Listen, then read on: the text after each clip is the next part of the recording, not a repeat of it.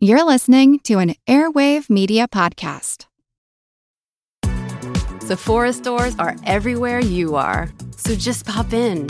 When you need a brown lip to match your 90s playlist, a confidence boost before your interview, or a last-minute gift for mom's birthday, there's always a Sephora near you. Just pop in. Use our store locator to find your local Sephora or Sephora at Kohl's. This episode is brought to you by Bumble. So you want to find someone you're compatible with, specifically someone who's ready for a serious connection, totally open to having kids in the future, is a tall, rock-climbing Libra, and loves rom-coms with vegan pizzas on Tuesdays just as much as you do. Bumble knows that you know exactly what's right for you. So whatever it is you're looking for, Bumble's features can help you find it. Date now on Bumble. This is Maria Brito, and this is the Earn and Invest podcast.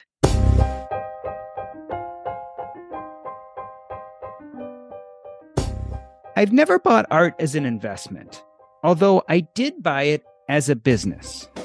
Shortly after starting residency and buying my first house, I became enamored with the art at a local gallery in an attempt to fill my walls.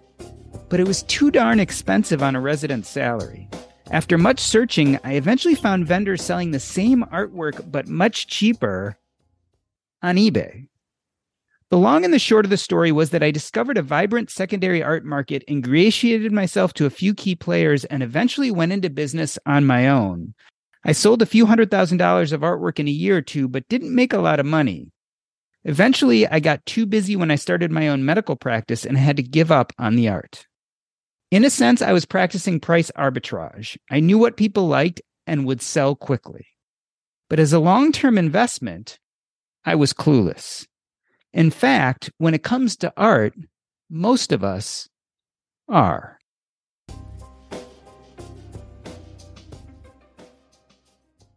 Maria Brito is an award-winning New York-based contemporary art advisor, entrepreneur, author, and curator. She has 13 years of experience as an art advisor after leaving her career as a corporate attorney in a big law firm in New York City. She was selected by Complex Magazine as one of the 20 power players in the art world, and in 2020, she was named by Art News as one of the visionaries who gets to shape the art world. Maria Brito, welcome to Earn and Invest.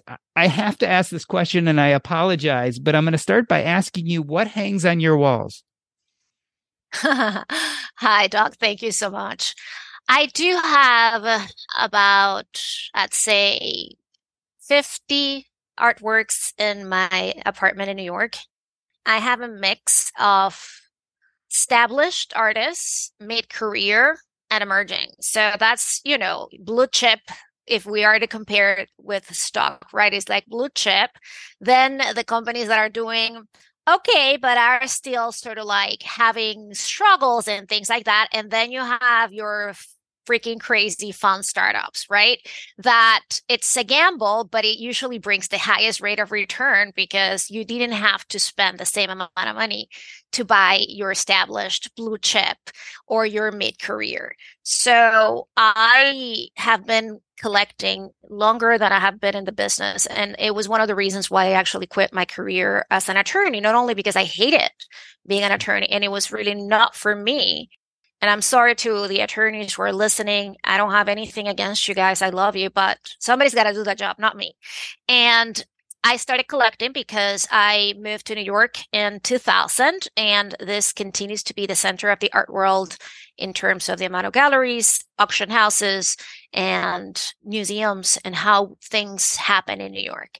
And so by being in the city, I had access to all these young galleries, and I became very infatuated too with the idea of having great things on my walls, but it had to be profound. It didn't have to be the guy who's in like outside, you know, MoMA or the Met, like with his things just there on the street. It had to be an artist who had a gallery representation, an artist who could explain where the things were coming from, or somebody could explain me what was the depth of it. And that is really what contemporary art, and actually any art, because artists have been the greatest pioneers of ideas in history, and there are always things that they are trying to tell us.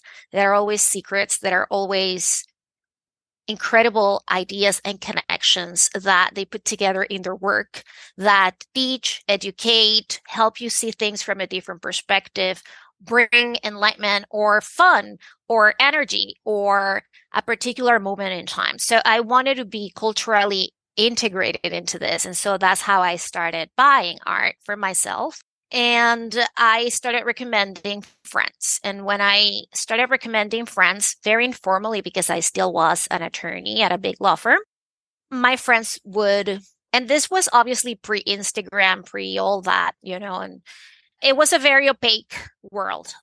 It's not that it's very crystalline right now, but it was a lot harder to have any idea of what was going on. So I started recommending to friends, and friends started buying, and then they would call me, you know, 2 years later and say, you know, that painting or that thing that I bought because you told me just doubled in value because we have been tracking results at auction, or, you know, we saw that the artist you recommended us got a solo show at LACMA in Los Angeles. You have such a good eye.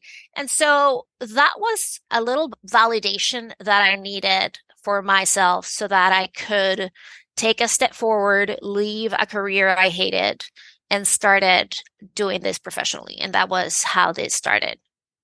I have to ask this question. One thing I noticed, because in a sense, when I got into my mini art business, I started because of love of the artwork.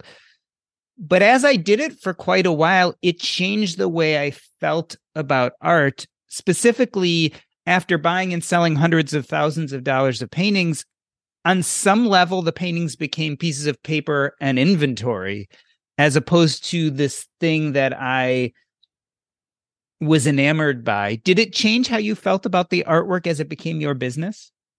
No, because I don't hold on to inventory. So I am an advisor. And if like the only way I would hold on to inventory is if I would be selling my own things, which I have sometimes, but I normally don't.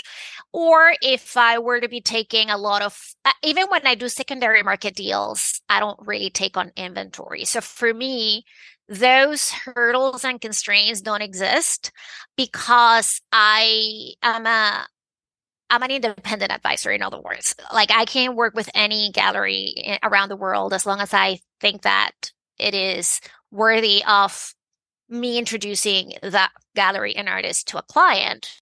And so while a lot of these things can be perceived as commodities, and I wouldn't say commodities, but they are assets, right? Because they are unique and they have their own set of characteristics. I still love what I do. And it's a wonderful world, but it has a lot of nuances, and the art market is $300 billion globally or more.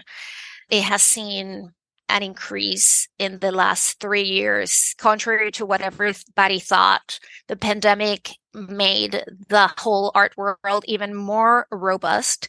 But I think we should educate our audience, because the art world is not the guy who is outside the Met selling his things. The art world is not the tourist trap gallery in Vegas or Times Square. That doesn't even count for the numbers I'm telling you.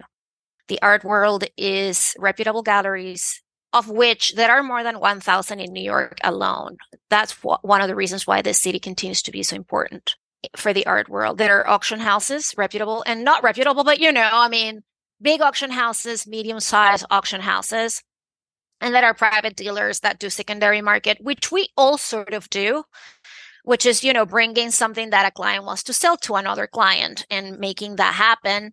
But a lot of those transactions are not recorded or reported. So when I talk about the $300 billion global industry, it's a figure that comes mostly from auction houses sales, and also certain galleries that still report, not report, but are willing to communicate their sales to the people who put together these reports, which are usually very nicely put together by UBS and Art Basel annually.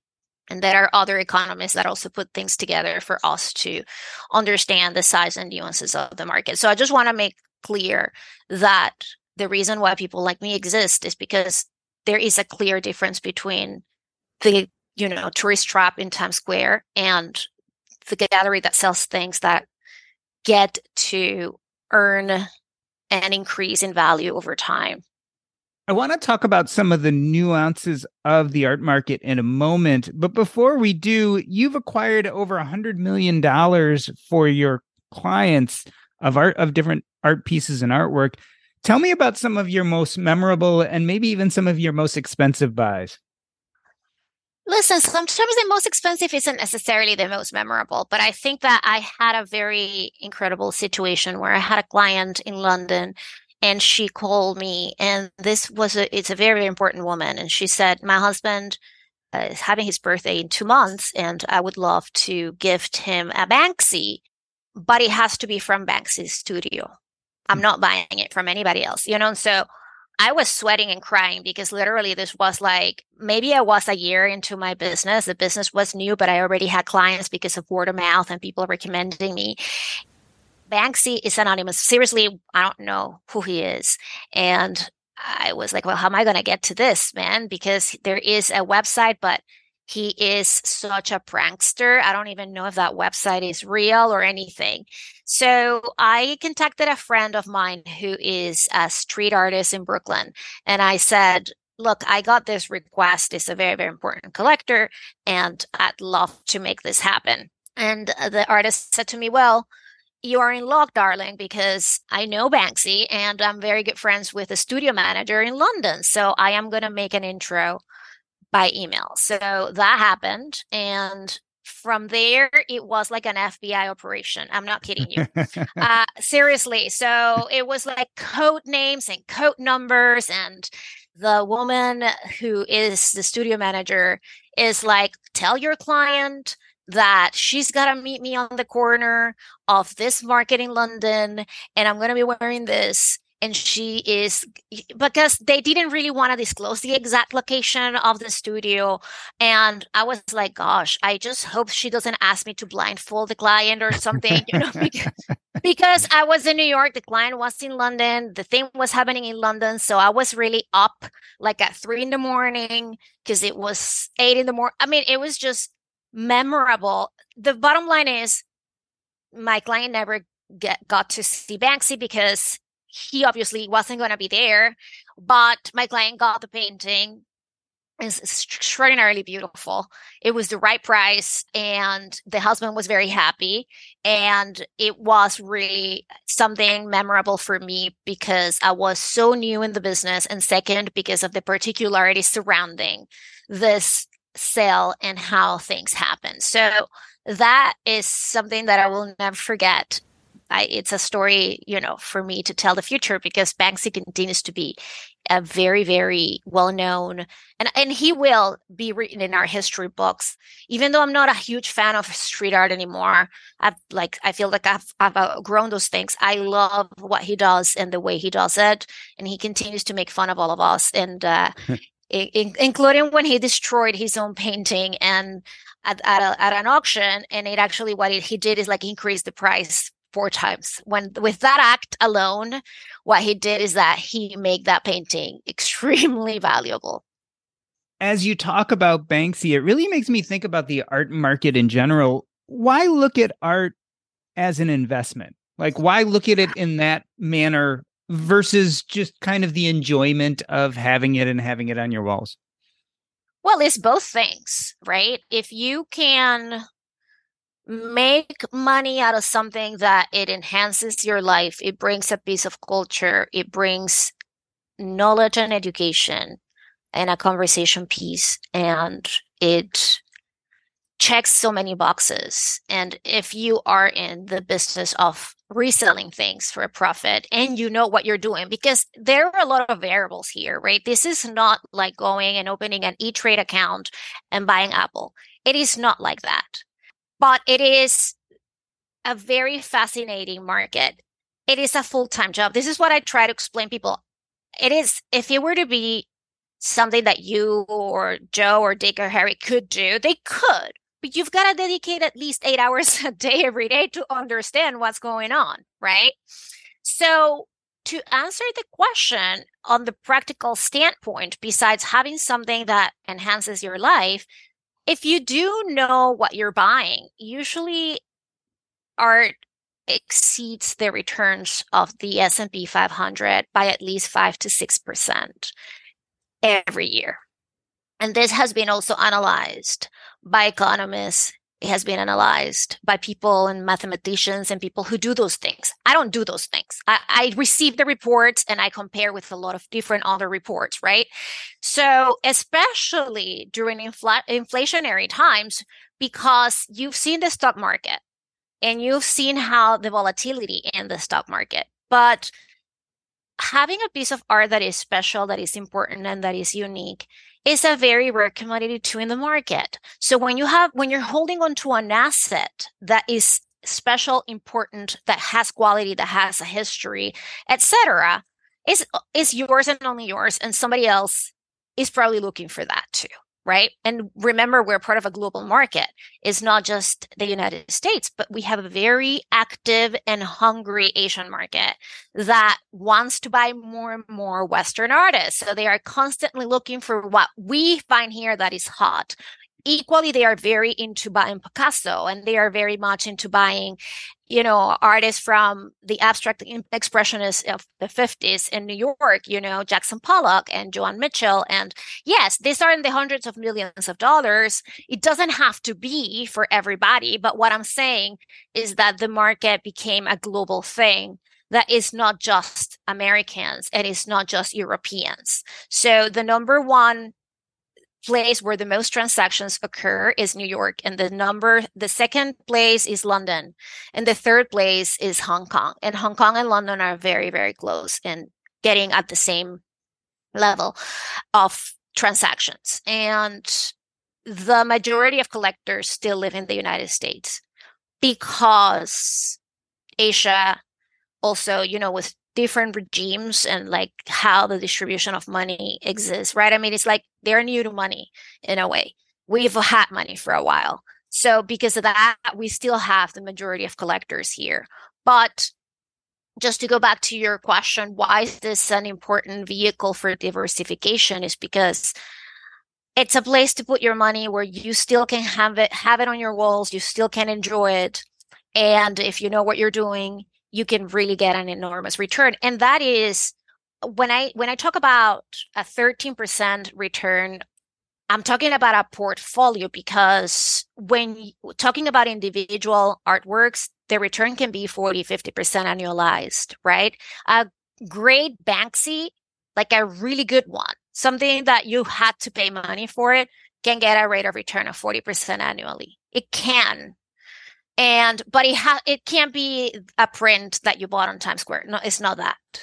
But let's talk about that then, because, I mean, you've talked about Banksy, you've talked about Picasso, you've mentioned Pollock. I mean, this sounds like something wealthy people do.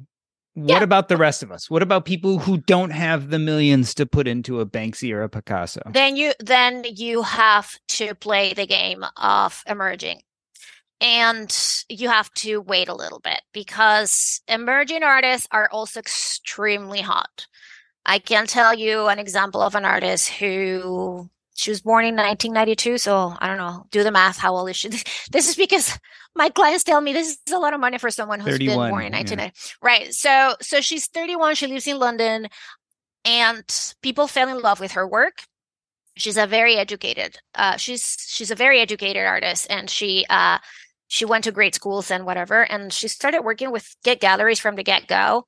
She's an abstract artist, and people fell in love with her work, and it became a hot commodity, and museums started like asking and acquiring and things like that. And now, like, she's with the biggest gallery in the world, not the United States. It's Gagosian, and her work is $500,000 with, if you can get one, because they also are not really selling them to anybody. And those paintings, like 2 years ago, were not 3 years ago, maybe were like 35,000, right? I mean, and I don't know, 5 years ago, they were 12,000. And so what I'm saying is that, is it happening with every artist? No. But do we handle a lot of info in my business of who's buying what and why and what? And so we also take bets. That's the other thing, right? I mean, this is highly discretionary. and is highly speculative. I mean, it's not for the faint of heart either, right? I mean, I have clients who come and say, people come and say, I have $20,000 to spend every year. You know, what can we do? Not a lot, but we can. And maybe three things of, you know, 7,500 or whatever. And, you know, I think it's possible to see that money grow. I think that there are certain indicators. Who is the gallery that is showing this artist is one of the most important things I look at, because it tells me that there is somebody backing that artist up that has already skin in the game. I want to remind you that rents in New York City for galleries, for example, could be $80,000 a month. So nobody really wants to be hanging out or with people who do not have commitment or potentials and capacities to see this come through, right? On the other side. I also see who else is collecting. If I can read more about the artist, I will. Obviously, I always do. Like, what is the statement? What is this person believing? Besides being aesthetically wonderful, because a lot of these young artists have had an enormous amount of visual education through Instagram. Just remember, this thing did not exist, 10, 11 years ago. So they don't have to be anywhere. They can just be scrolling, right? And just like everything gets to be reinvented and rearranged in their brains and in their canvases in wonderful ways. So they are really skilled.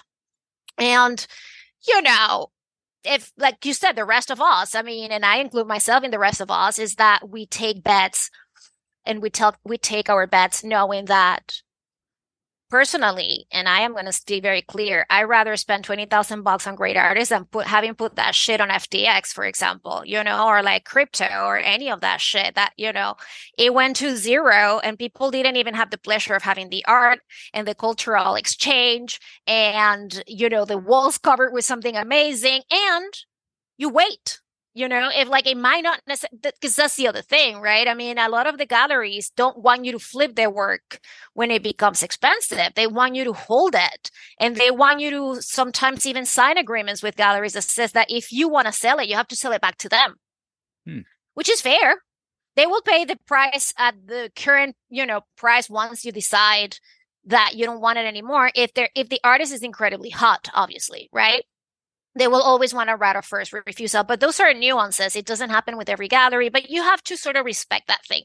If it's a secondary market work that came from another collector and you just think it's a great opportunity and you just want to sell it the same next day at Phillips or at Sotheby's, you know, you don't hold any sort of contractual obligation with anybody. And the truth is, those are ethical agreements, because it's unenforceable from a standpoint of preventing someone from selling. It's just that you don't want to be blacklisted forever in a gallery if they tell you, please don't sell this.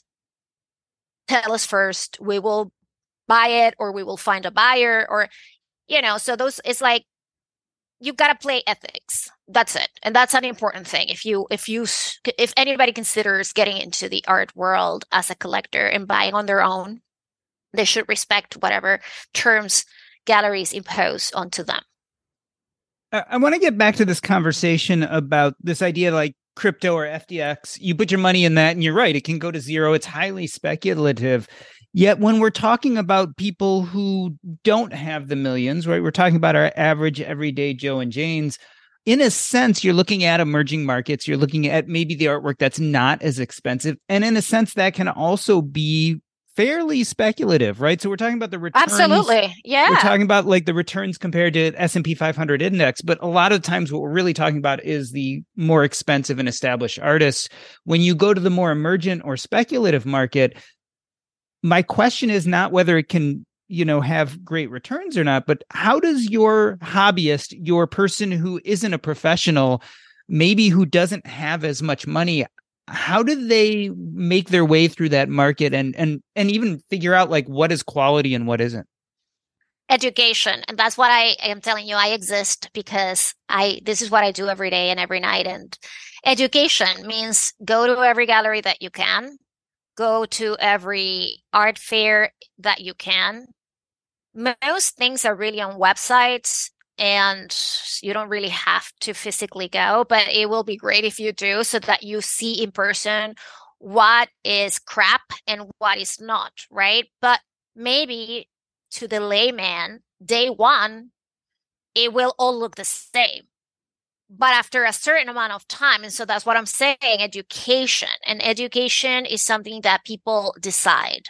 You decide to put in the time, and you, the same way that so many people have learned how to invest in the stock market, right? Because again, it doesn't matter if I go tomorrow and I open an E-Trade account, I may be like, you know, wipe out clean the next day because I didn't really know what I was doing, right? So this is no different, except that there is uniqueness and there, and it's not, the information is not readily available. You don't know who is, for example, unless it is written in the press, who's the collector who's buying this artist? Is this artist potentially going to be acquired by a museum anytime soon? And this happens with young folks. Again, it just, like I said before, it's not just for the ultra wealthy, but for the people who do want to diversify, there are options. But you've got to be paying attention and reading and going on websites and, you know, reading Art News. That is what we read is our trade, and it's, you know, free. It has all the up-to-date things of the art market. Of course, it doesn't have everything, because it's limited and, you know, it only has a certain amount of articles that come out every day. But there are art fairs happening in the States everywhere, on every coast. Not every city, but, you know, there is the Dallas Art Fair. There are like 7 or 10 art fairs in New York City of importance. Right now, there are fairs in Los Angeles right this second happening. There are art fairs, obviously Art Basel in Miami in December. And so, no matter the corner you are, you can actually access these things and start paying attention and seeing things. And perhaps you're not going to make a purchase, you know, in the first 6 months. You're just educating yourself. You're reading everything you can. You're forming also criteria of the things that, well, you know, I could have this in like hanging on my walls. And even if it's, I'm not selling it immediately, it will still be pleasant and I would love to live with it, right? All things considered, let's say I spend $5,000 on a medium-sized canvas that I love. And, you know, I'm happy to have that. And some collectors who have amassed important collections throughout their lives started like that. They are like, okay, I just can buy 2 things a year and I'm going to put them on my wall. And that, but again, the commitment has to come from you to want to learn and be present to what you're doing. And I think that's the argument goes the same for absolutely anything in life that you would want to be investing on. That's, I mean, I'm sorry for people who lost the money on FTX. It's terrible, but I don't think anybody did the due diligence to know how this business was operating from the back, right? So just saying.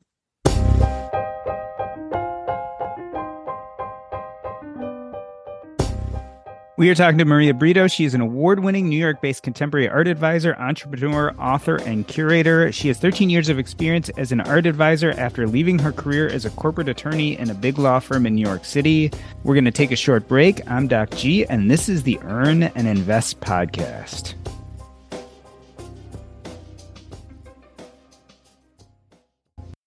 This episode of Earn and Invest is sponsored by BetterHelp. Give online therapy a try at betterhelp.com/earn and get on your way to being your best self.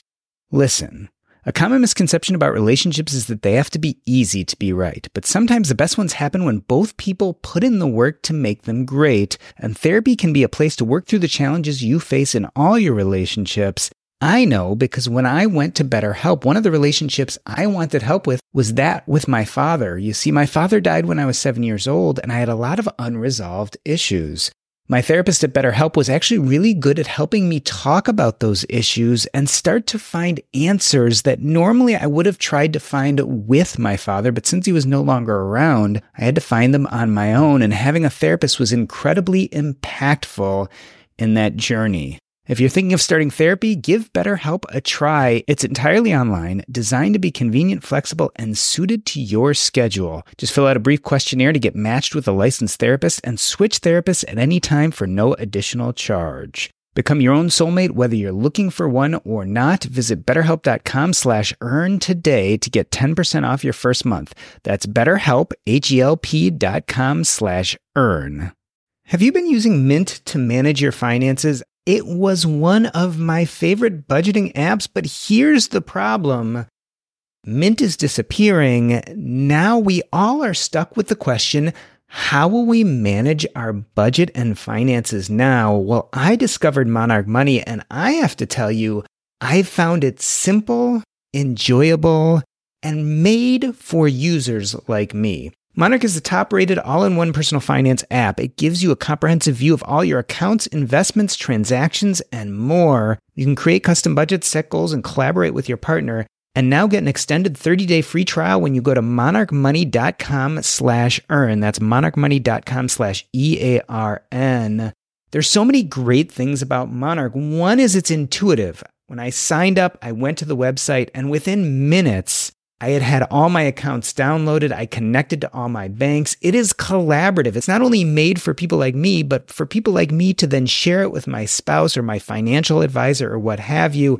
And Monarch is so customer-focused that they're always looking for ways to improve and make their product serve us better. After trying out Monarch for myself, I understand why it's the top-rated personal finance app. And right now, get an extended 30-day free trial when you go to monarchmoney.com/earn. That's monarchmoney.com/EARN for your extended 30-day free trial. Let me reintroduce you. We're talking to Maria Brito. She was selected by Complex Magazine as one of the 20 power players in the art world. And in 2020, she was named by Art News as one of the visionaries who gets to shape the art world. We were talking about art as an investment. Let's talk about the pandemic. You mentioned earlier this idea that you were surprised, frankly, that art actually continued to hold its value and even do better during the pandemic. Does art appear to be recession-proof? Yes. In many cases, yes.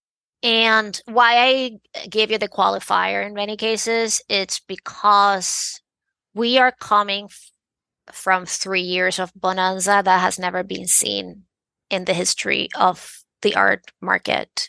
And I'm talking about 600 years of recorded history. And the slowdown that may occur in 2023, it is still fantastic compared to what it could have been, let's say, in 2008 after the bailouts and the collapses of Lehman and the Bernie Madoff, disaster and whatnot. And so it's a much more robust and resilient market for many reasons. One is because there are many more people with money everywhere than that it used to be in 2008, for example. I'm just making that comparison because it's a period of time that we can actually look back and understand. I don't want to go back to the Great Depression. I don't want to go back to, the Black Death in 1400. That's not helping us to actually analyze things. But the second thing why art market is somewhat recession-proof is because, as I said earlier, it's a global market. So when a place is not doing that great, another place is doing a little better, right? So might not be that the world right now is on a roll, but there are economies that are stronger. So you have certain economies that may do wonderfully well in Europe, just saying it's not the case, or in Asia, and the US may be struggling and having higher interest rates and things like that. And then so it's a balance of things. And that's important. We have a very global market buying. And the bigger that market becomes, the stronger the whole market is, right?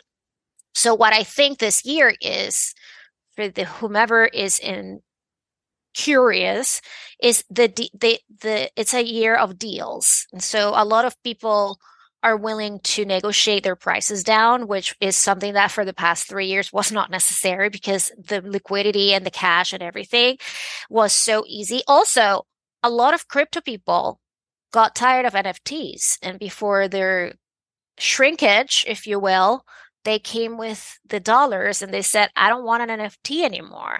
I want to have something on my walls. So for better or worse, that was a very kind of easy money when you find someone who's 18 and have been holding crypto for 10 years. They are 28 and suddenly they have $2 million in their bank account that they barely had to work for. It doesn't matter. I don't care where the money comes from. You know, I'm equally happy to take it to help you, right? So what I'm trying to say is that there were periods that were very interesting that we saw, and that increase the capacity of people to acquire things. And again, like this year is the year of the deals, because a lot of people are willing to negotiate, because auction houses are always happy to take your thing. Auction houses are an incredibly curious business because they charge fees from the buyer and from the seller, and everybody's happy to do so, right? So they don't necessarily represent anybody.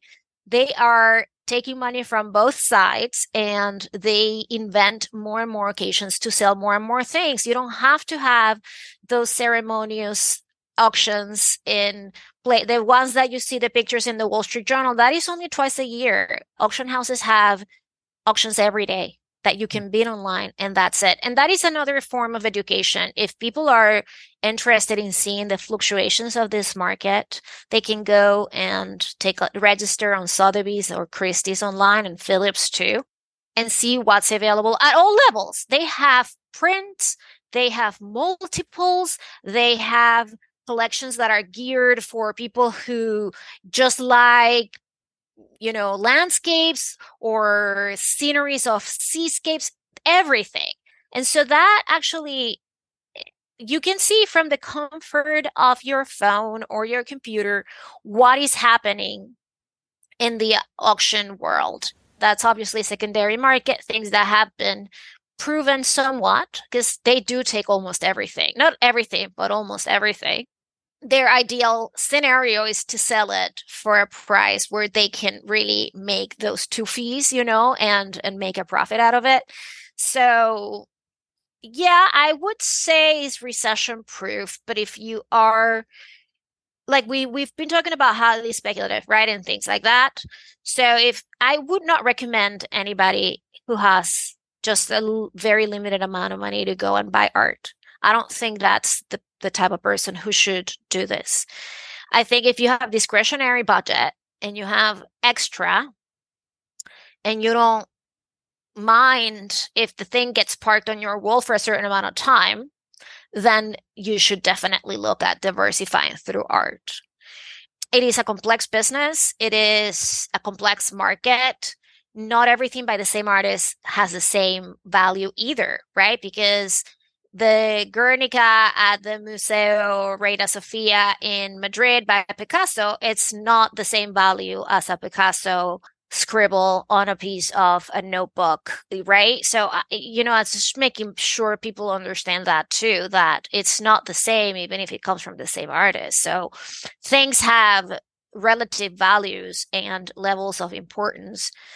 But again, if somebody wants to get into this, I personally find it much more fun and fascinating than crypto or, you know, even the stock market. I mean, I think the stock market is wonderful, but I don't find it as fun and fascinating. I wouldn't really read prospectuses the same way I read an art history book. You know?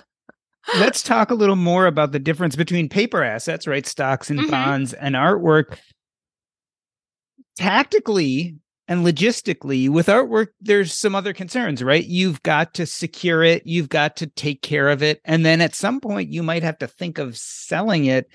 How are those things different? Like, is that something we have to spend a lot of time, money, or energy doing those things?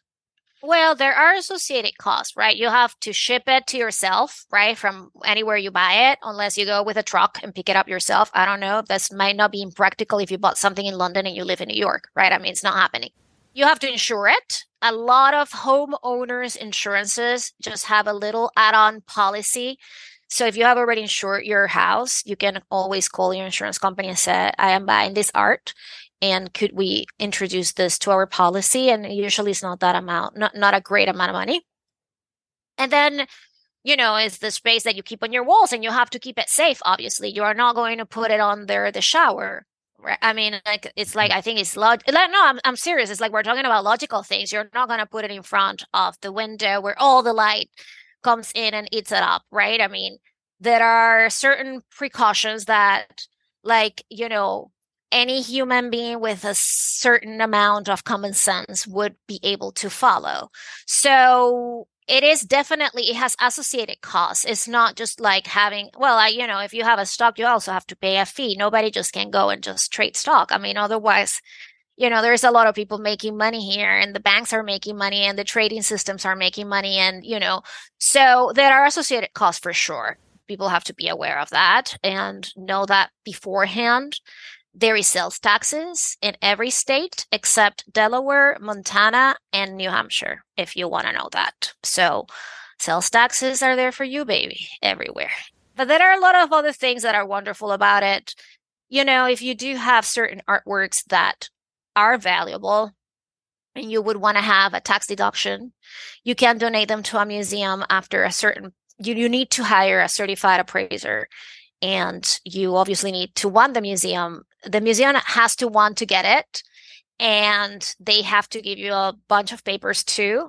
And that is the full amount is deductible from your income tax. So that's great. And I get it. That's not for everybody.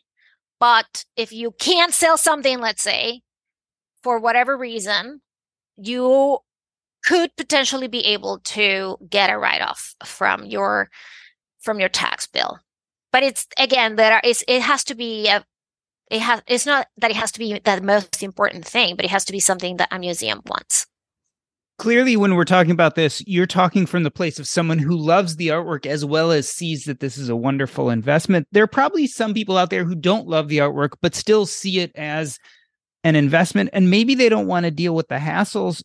Something that's happened pretty much in lots of fields, but we're starting to see in artwork too, is securitization, right? This idea that people are buying artwork and they're selling shares or fractions of it to a bunch of different people. They're holding it for them. Eventually they will sell it and then pay dividends or and pay out. What do you think about securitization? Is it a good way to be into the art market?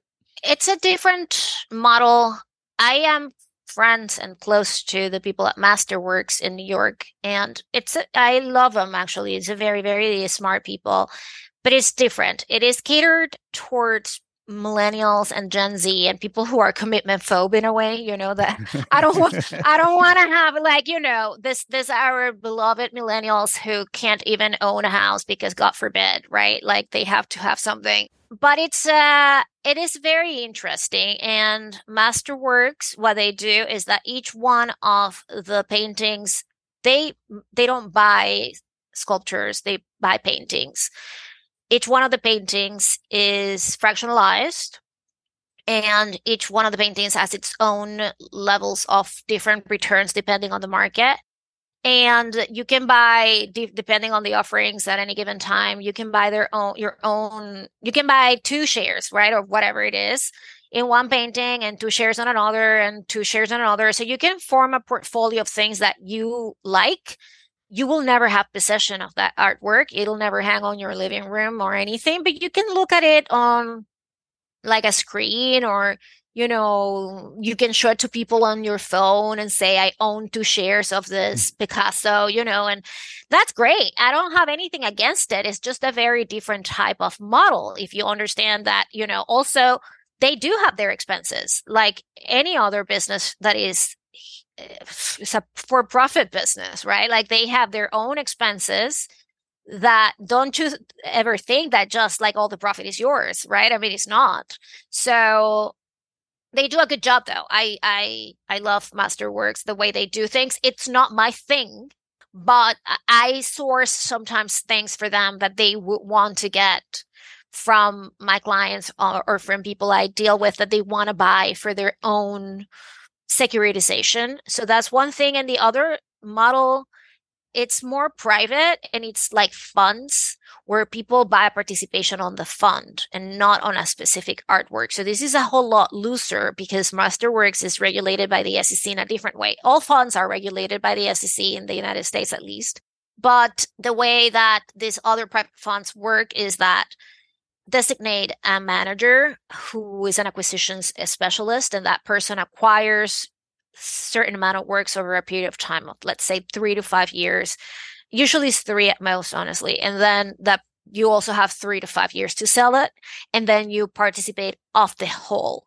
So it's a weighted average of all the things that have been in that. And it's different, right? I mean, it all depends on what you want. I mean, it's not easy to participate on the funds. The funds will always require at least $100,000 for anybody to come in.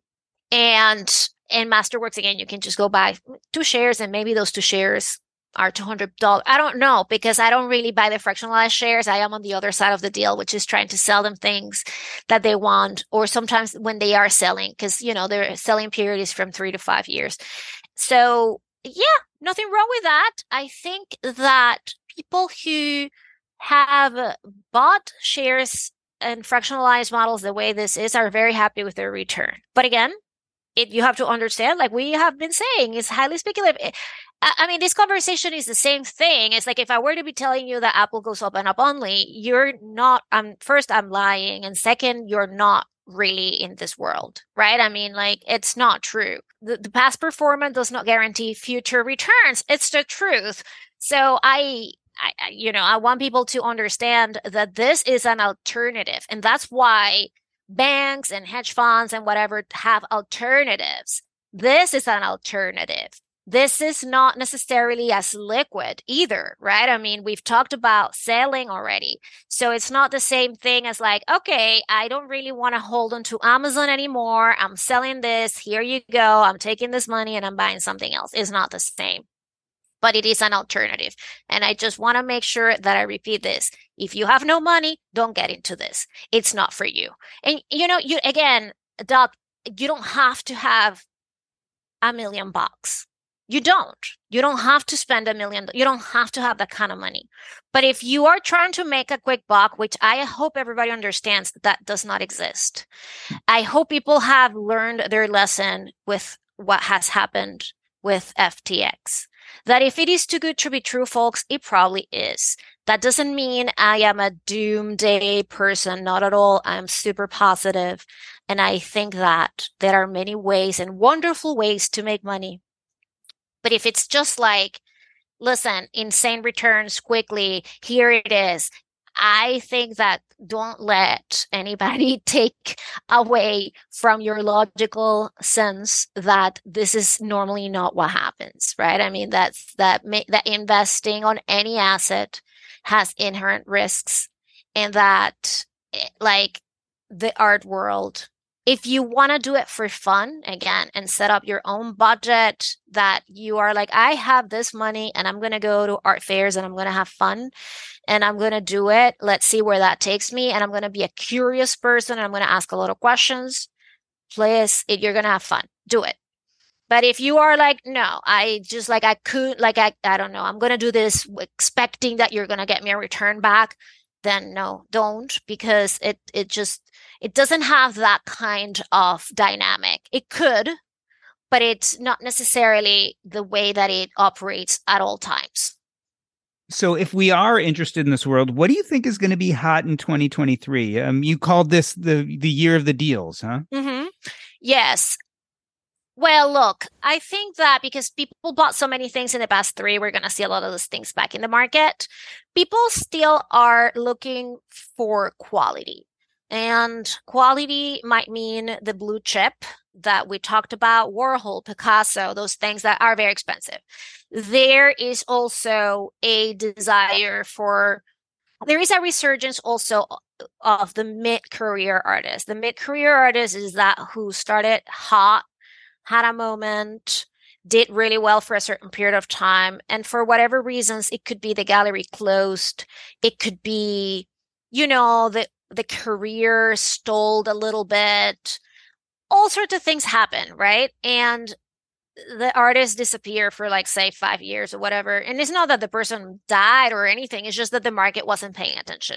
So I have seen a few resurgences of mid-career artists. These are people whose works are still within a certain price range that is not insanely expensive. It's not super cheap either.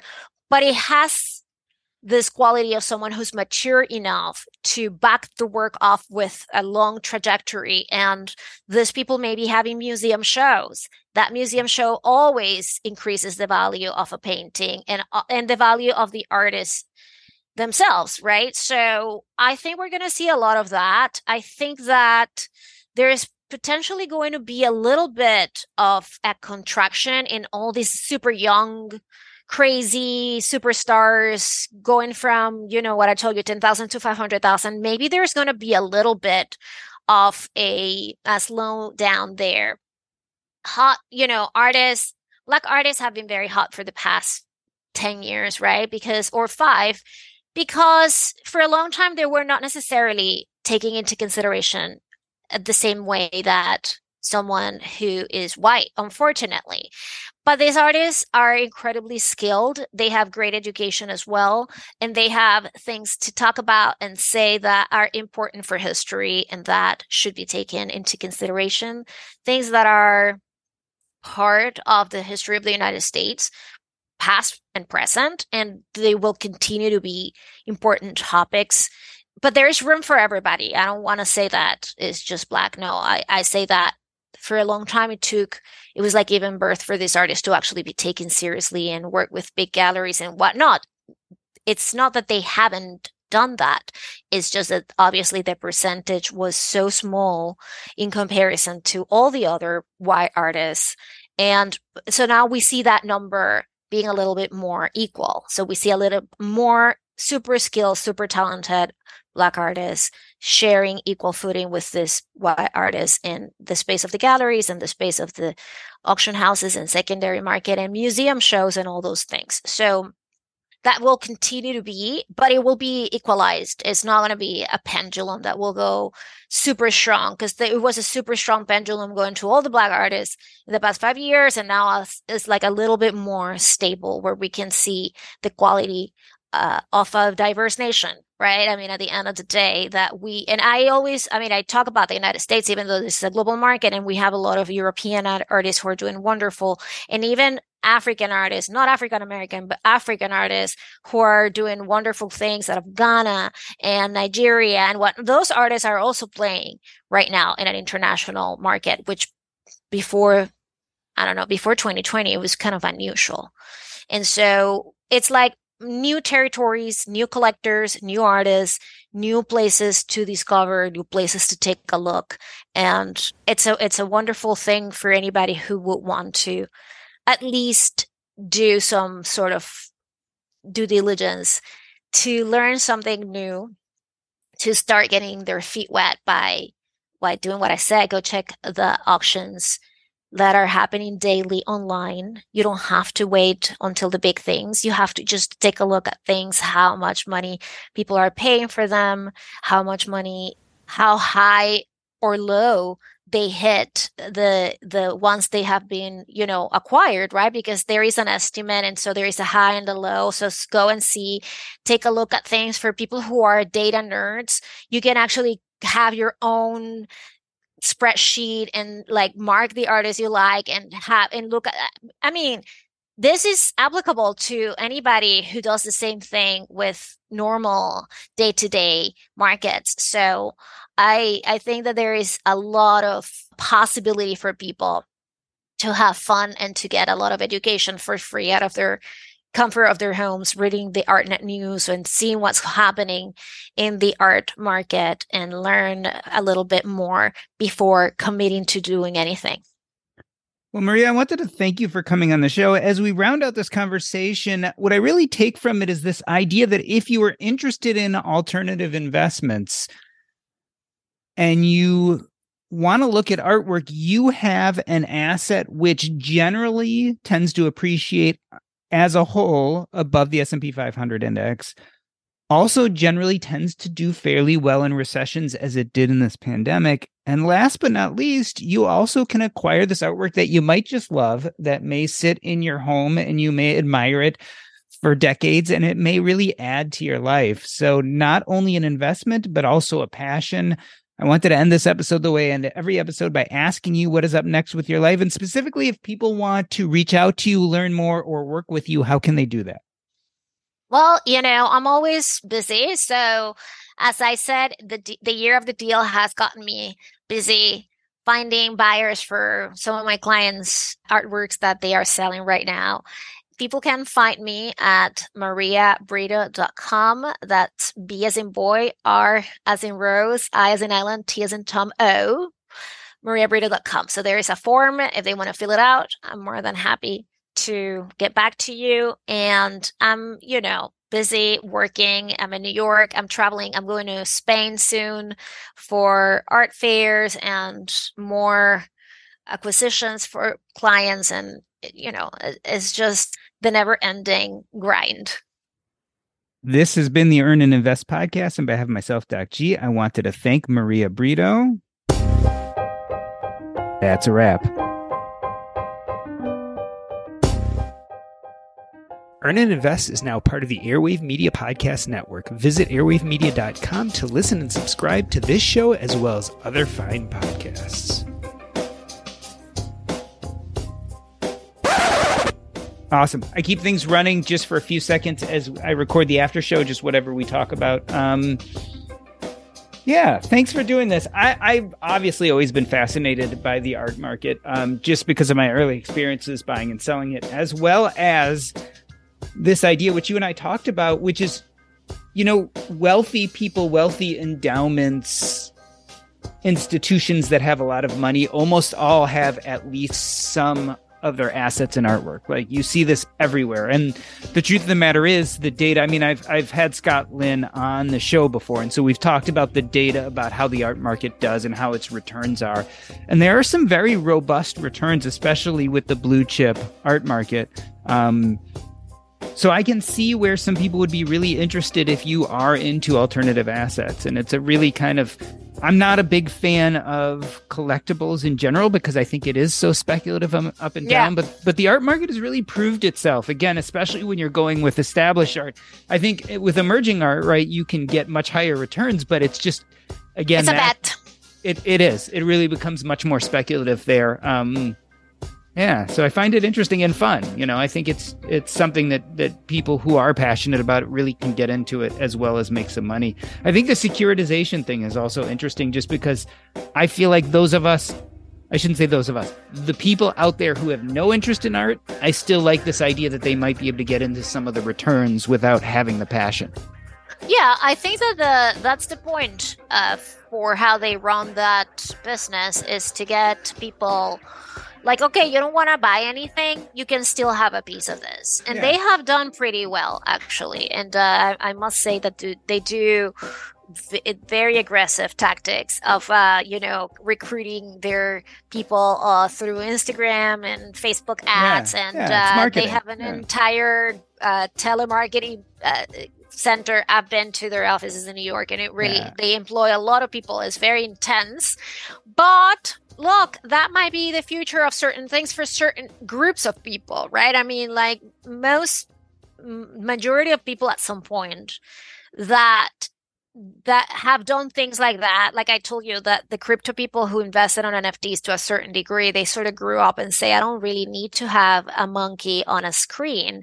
I can have something on my walls, right? It's such a big difference. The digital rights, I never understood it. And I know some people really were big on it, but I mean...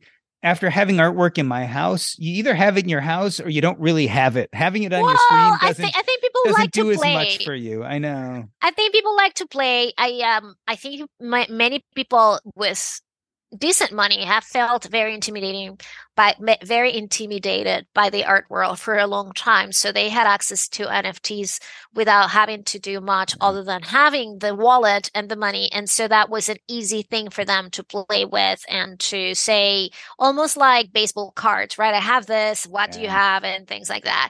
So it is, you know, I love to have this conversation with you because obviously you and I have very, very different perspectives of how we're looking at this and why I'm super bullish about it and have always been, because I've been in this business almost 14, and all I see is up and up always, but it's tricky because it could be that you buy something from an artist that is doing wonderfully well and suddenly is not. And that is, and that has so many reasons, right? But it could be the artist changed the style, nobody liked it, or the artist never changed the style and it was too boring. It could be the artist made weird moves and went and signed with a different gallery that didn't care about that artist anymore. So when you're dealing with things that are, you know, the intangibles of a life, then, you know. Here's the problem for me. And I think this is the problem that your typical stock investors, especially index investors, face. There is no question that the returns long-term are very strong for very expensive blue chip art. And all of us were big fans of diversification. So if you want to diversify on very expensive blue chip art, you're really talking about having a lot of money to put into it, right? But if you have that money and you can have a diversified portfolio of blue chip art, you are going to have fantastic returns. But that's a very small percentage of larger, wealthier institutions, et cetera.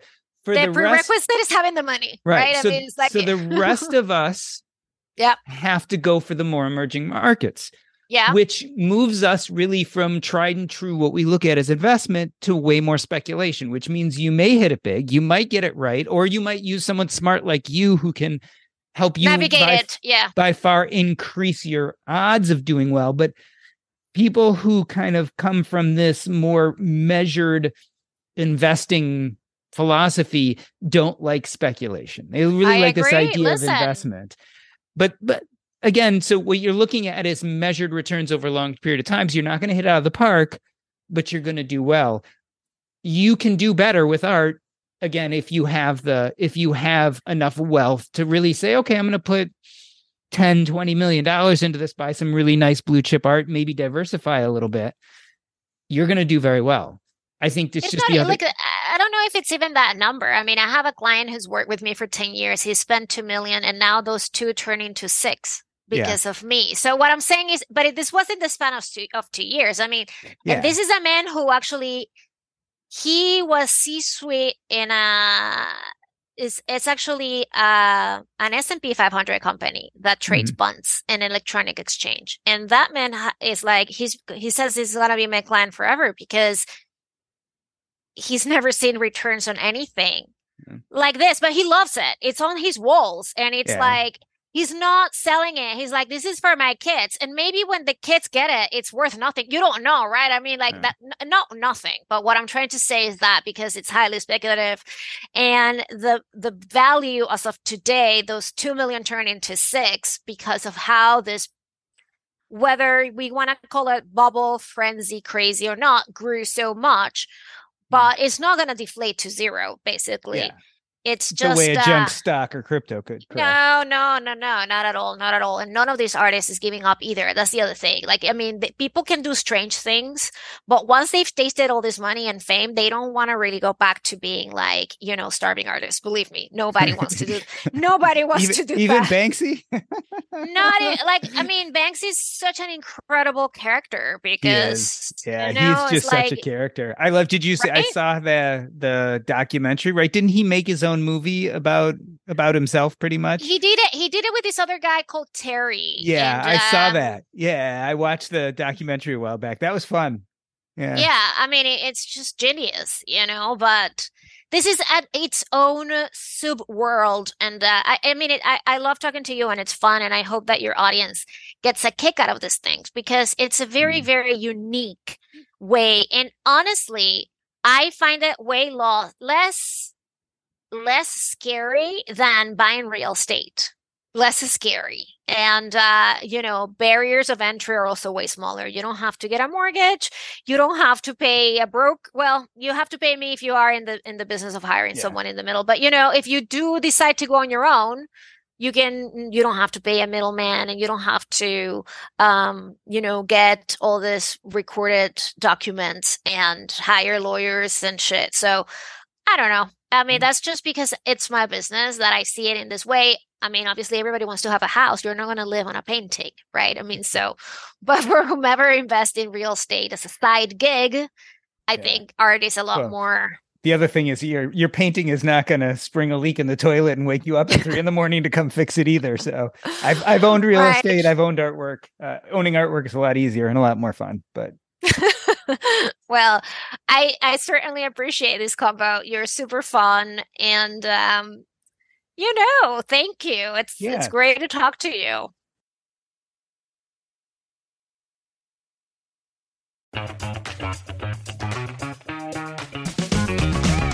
Hey there, I'm Dylan Lewis, one of the hosts of Motley Fool Money.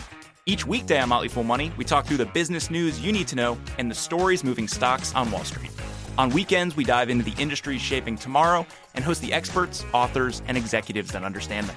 Tune in for insights, a long-term perspective on investing, and of course, stock ideas, plenty of them.